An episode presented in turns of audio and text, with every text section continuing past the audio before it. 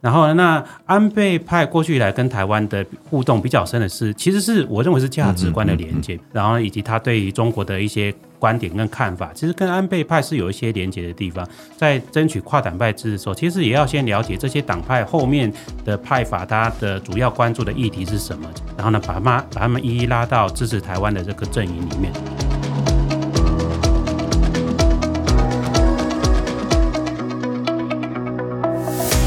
各位听众，大家好，这里是 Parkes 阿甲论坛哦。今天带你呢掌握国际政经形势的脉动哦。我是主持人陈文甲，同时哦，我们也欢迎固定语坛人哦，也是电视台国际节目制作人王克英王老师哦。我们今天呢这个节目很高兴呃邀请到的嘉宾呢，就是我最尊敬的哦日本研究专家，就是李世辉。李教授呢来到节目，我们知道李教授现在是台湾日本研究院的理事长哦。此外，他也是政治大学国际事务学院教授，长期呢对这个日本哦跟台湾的一个交流有很深刻的一个观察哦，跟他的掌握。我们首先请这个李老师跟王老师跟各位呃听众大家问好。好，呃，文甲兄好，克殷兄好，各位听众大家好。哎，主持人好，李老师好，大家好。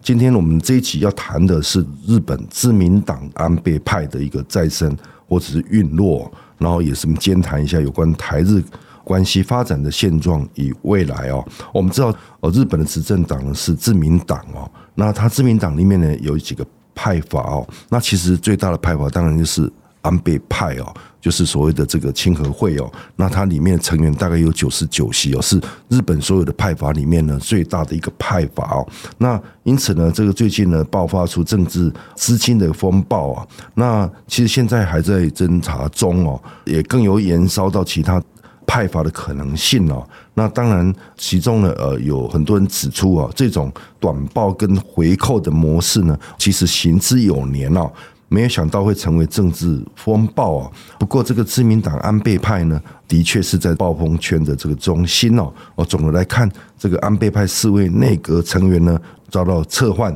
然后两位党职呃要员呢呃已经去职哦。那安倍派呢成员全面脱离了这个党的势力哦。那有人说呢，这安倍派将解体哦，也有人说安倍生前的爱将啊。众议员呢，这个高市早苗的机会来了。那我们先李世辉李老师哦，你来谈谈呢，有关于这个安倍派哦哦今后的一个走向。简单来讲，安倍派是会进行重组，然后呢，也许会分裂，但是呢，它不会消灭。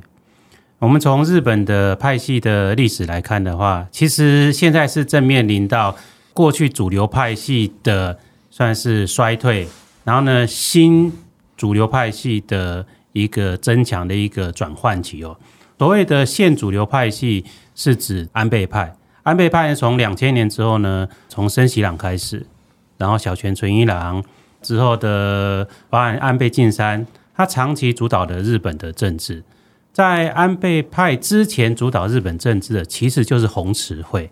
也是现在的岸田派。只是现在的岸田派呢，他在两千年前后，因为要是否决定要倒阁森喜朗，他进行出现了分裂，啊，日本叫做加藤之乱。然后呢，那之后呢，红池会就一直走下坡，然后直到岸田文雄出现之后，红池会才取得了政权的主导。目前的局势来看的话，安倍派有一些年轻的，他可能会出走，会跟着比较有未来性的一些派系。那毕竟呢。年轻的议员来说，选举时候要钱，然后呢要有这个社会评价。目前在安倍派里面，既拿不到钱，社会评价也低，所以呢，安倍派应该会分裂。那至于说，那未来的安倍派应该是何去何从？我们大概可以看到，未来安倍派应该会有一阵子的内部的意见的协调，然后呢，推举出一个可以共度难关的。大家认为的合适的领导者，嗯，至于是不是高市长们还是其他人，我觉得首先就要看这个人在安倍派内部里面的向心力，他是不是长期以来是安倍派的成员？如果不是，那也许其他人会认为他没有能力去带领安倍派系走出未来的可能的一些难关了。所以呢，这是现在安倍派系的一个未来的发展，他当然也牵动了这个日本政局，同时也牵动了台日关系。哦，是。那你柯英兄你怎么看呢？这个问题？因为我们做新闻的时候才看到说，哇，十月这个日华肯来了五十位国会议员，浩浩荡荡的，也是跨派系、跨政党。哎，十一月、十二月就爆出这个事情，大家大家都很惊讶。不过查了一下，其实像日本的在野党啊，或者是说执政党内部的派系或在野党里面这种。派系啊，离散啊，聚合，好像不是说没有发生过的事情啦。用另外一个意义来讲，也是很正常的事情。而且，就是说派系负责选举的动员啊，资金的筹募啊，人才的增补，本来就会牵涉需要钱嘛。那这个东西现在既然司法已经有调查了，其实我们就静观其变。那只是说很可惜的是，发现说因为安倍晋三前首相他身亡之后，好像初期的时候安倍派是采取集体领导的一个模式，就是说没有共推一个领导人。初期看起来这个集体领导的模式好像走得不是那么顺利，没有办法度过就是初期的危机，所以接下来的发展我们也蛮关注的。谢谢。那接着呢，我想这次的这个整个内阁的一个变动里面呢，比较引人我们注目的就是他们的官房长官呢。松野博弈哦遭到撤换，而由前外务大臣林方正来接任了。我们知道很多人对外界有议论，就是这个林方正呢是一个亲中派哦，但是我一直长期观察，他不是亲中派，他是亲日派。其实日本的官僚看起来其实都很爱国，他其实没有中国跟台湾的立场，只有日本的立场哦。因此呢，这个部分由。他林芳正来接任了，那当然林芳正呢早就公开表态哦，他是有意要来角逐这个首相哦。那当然了，这个也有日本媒体说这个林芳正哦是这个紧急救火，当然有分析解读哦。呃，岸田呢其实对他是早有戒备之心哦，他们都是属于岸田派的哦。那这呃林老师呢，呃，你来看看呢这个往后的这个内阁中啊，林芳正与岸田首相的合作跟竞争的关系哦。此外呢，也牵涉到一个问题是，岸田政权哦，现在早已经这个在危险水域中挣扎哦。哦，我看他民调只有哦十六趴哦，有没有可能也会因此这样而被迫解散，而由林芳正来取代？事实上，就是日本国内的报纸以及分析的专家都认为，岸田文雄政权他其实从日本过去历来的支持度的下降幅度来看的话。被取代是很正常的事情，可是从现况来看的话，短期之内似乎岸田文雄政权被取代的机会并不是这么高。大概有几个很重要原因，包含了没有合适的替代首相的人选，然后呢，那其他有能力、有意愿的人其实都在岸田政权里面，包含了河野，包含了林芳正。然后呢，那你这种呃下课上就是对日本来讲是一个不符合道义的行为，所以。这些人其实虽然有心，可是不会主动出来挑战。那唯一岸田文雄政权出现危机最有可能的时间点，或者是事件，应该就是检调单位其实查到岸田政权有很严重的这些金钱的丑闻。这时候岸田他就必须要身为派系的领导人，他就必须要负责，然后呢重新改组日本的呃内阁。所以这是一个比较可能出现的一个现象。然后另外一个就是未来就是日本政局的发展，我们自己观察到，就是我其实上个礼拜去日本的时候，我听到一个消息，就是说有一个算是大家认为的黑马人选，有可能在局势混乱的时候，可能被推举为首相，就是现任的外务大臣上川阳子，他是岸田派的，可是他年纪其实够大了，嗯。啊。然后呢，那她又是女性，嗯嗯，所以呢，如果政局混乱的时候，过渡人选，她有可能是一个过渡人选，嗯嗯嗯，等于说主要的派阀其实都不会有太大的反对意见，所以呢，这个是我们持续未来值得观察的一个重点。对啊，就像老师讲的，其实，在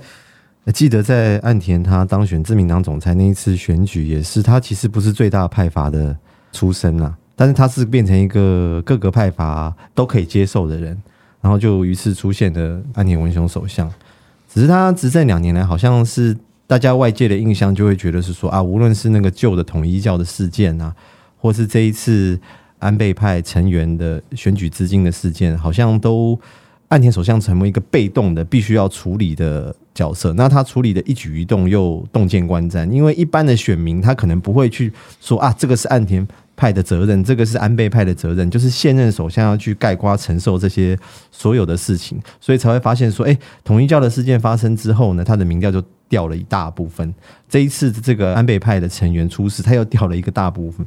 所以就会变成说，他一直好像处于在一个呃被动要去解决危机的领导过程之中。但是看了一下他想要推的政策，也是有福国利民的部分啊，他也是很积极的想要扩大投资啊，哈，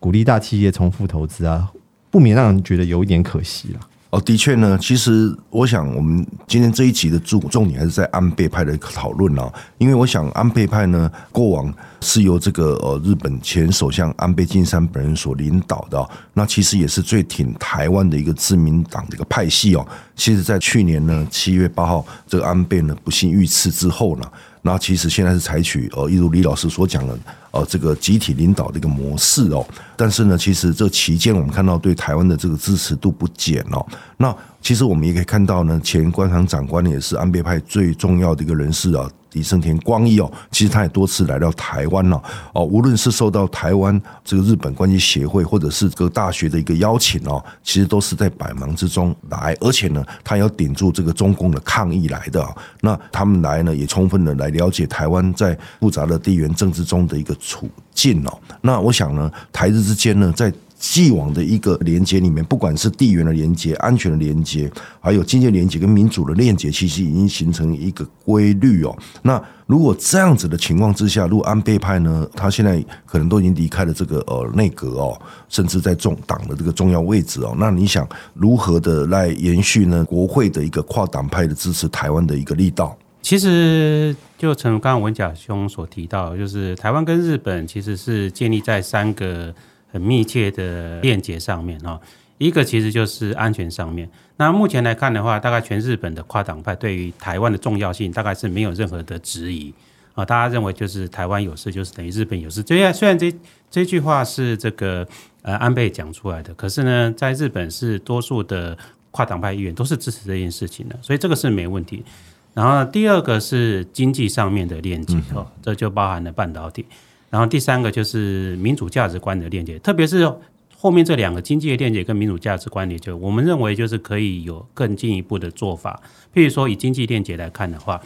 呃，我们发现台积电投资熊本的这件事情，主要在后面的推手是麻生派的甘利明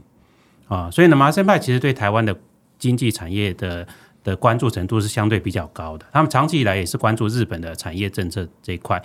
然后呢，那安倍派过去以来跟台湾的互动比较深的是，其实是我认为是价值观的连接。比如说，他们对李登辉他所推行的民主化运动，然后以及他对于中国的一些观点跟看法，其实跟安倍派是有一些连接的地方。所以这是一个价值观连接。所以我们在做的时候，诶，在争取跨党派支持的时候，其实也要先了解这些党派后面的派法，它的主要关注的议题是什么。其实我们才可以。分进合击的把他们呃针对台湾的重要性，然后呢把他把他们一一拉到支持台湾的这个阵营里面，所以而不是一个呃单一的丢一个议题，希望所有的呃日本的跨党派议员都支持，而是要针对各个不同党派他关注的重点，把台湾重要性凸显出来，让他们在特定议题上面站在支持台湾的立场上。我认为这个其实是我们日本研究应该要做的事情哦。然后呢，我们也希望未来台湾的日本研究学者能够针对这些，然后呢提出更有战略性的一些构想，给双方的政府的一些参考跟建议。对，就如同李老师所讲的，其实我们看到台湾这个总统大选过程之中，各阵营也有访日的活动嘛。去日本的时候，哎，真的是就是去拜见这个前麻生太郎首相，很频繁的。那麻生太郎首相他也主动访台。所以就是说，这个这个脉络都可以看到，就是说，麻生其实他对台湾其实相当相当了解。那就是说，延续这个，或者说安倍的遗产也好，或者说安倍派他对台日交往的贡献啊，我觉得有一个很重要的，就是说重塑了。还有刚刚老师讲一个创造一个机会，不要想说啊，过去很好，那以后一定就很好，因为这就是说两股双方的关系，有的时候还是有一个主观建构的过程嘛。就是说，一定要很努力，尤其是说，诶，年轻的朋友如果不了解，要跟他讲。那各个方方面面的都需要，就是说，我朝向未来了，要继续的进行努力，创造机会，这样子。哦，对，也的确，就像这个李老师跟柯英啊老师所讲的，其实哦，台湾呢马上这个在进行呃大选了哈，大选之后，那之后选区的这个这个领导人呢，我不管是蓝的、绿的或是白的，其实呢，之所以出来，那可能台日关系还是。哦，在既有基础上哦，不管是呃刚几个面的地缘啊，或者价值观的链接啊等等，那当然还有美国的一个受益哦的情况之下，那我觉得就我们这个学者，而是说说也就是研究部门来看呢，我们就台湾的话，如何呢能够更积极的跟呃日本呢这个来沟通有关哦，不管是地缘，不管是科技啊，不管是民主哦，不管是安全这个链接各领域的发展啊，那应该怎么做？其实，嗯、过去几年来，大家最关注台日之间交流的重大事件，就是台积电投资熊本的这件事情。其实，台积电熊本这件事情对台湾来讲是一个挑战，对日本来讲也是一个挑战。那对台湾的挑战来说，因为大家也知道，台半导体大概占了台湾 GDP 的二十趴左右，它是台湾最重要的产业之一。一旦台积电开始在世界上，包含日本在内，投资设厂，而且朝向这些高算是高端的半导体生产的方向去设厂的话，是不是会降低台湾的竞争力？所以这个也是台湾政府跟台积电本身要去思考，如何在全球设厂的同时，要确保台湾的竞争力。呃，那我一直都是用用一个算是简单的比喻来说，就是如果台湾是一只鸟的话，半导体就是台湾的翅膀，这个半导体的翅膀越强壮。台湾才能够飞得越高越远啊！这是我的一个比喻，所以政府必须要，那台积电本身也必须要了解，就是台积电半导体是台湾的竞争力的所在。那对日本来讲，其实我们也看可以看到，就是台积电设厂日本之后呢，其实在等于说当然创造很多的机会，然后呢也把日本经济安全保障的供应链做某种程度的算是补足。可是呢，它也会带来一些新的议题，然后这些议题呢，包含了比如交通问题、就业问题。然后呢，可能还会一些呃资源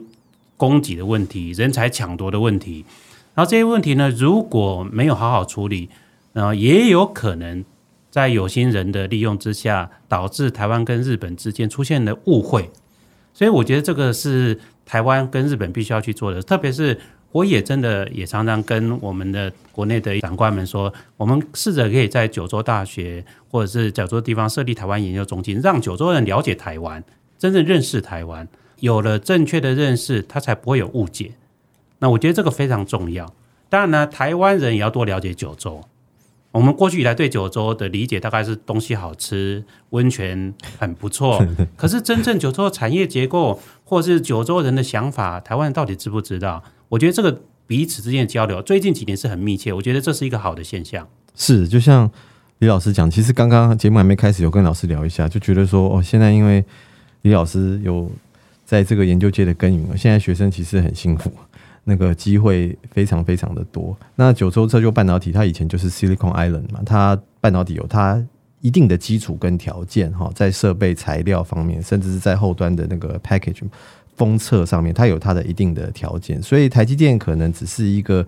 开端而已。就是说，趁着这个趋势，我们有想到以前有一个雁行理论，就像老师刚刚讲的，现在的雁行理论它转型了，翅膀可能变成是台湾跟日本了，所以其实有非常非常非常多的机会。哦，也这个今天呢，非常呃谢谢这个李老师跟柯英老师呢，哦来到节目跟我们谈谈有关于哦台日哦关系最近的发展跟未来哦，那。其实呢，刚刚这个李老师也特别提到，就是有关于台湾呢，如果关系要更加紧密，可能要透过这个经济的一个面向去发展了，因为毕竟台日之间呢，现在处在没有官方的一个关系上呢，当然深化经济呢，是我们深化台日关系就最有效的一个方式哦，也是最能够立竿见影的。那我们今天呢，也。呃，再次的谢谢台湾日本研究院理事长李世辉哦，还有电视台国际节目制作人王克英啊老师呢啊来到这个节目来跟我们啊聊聊有关于台日关系发展的现状与未来哦，谢谢各位听众的收听啊，那我们期待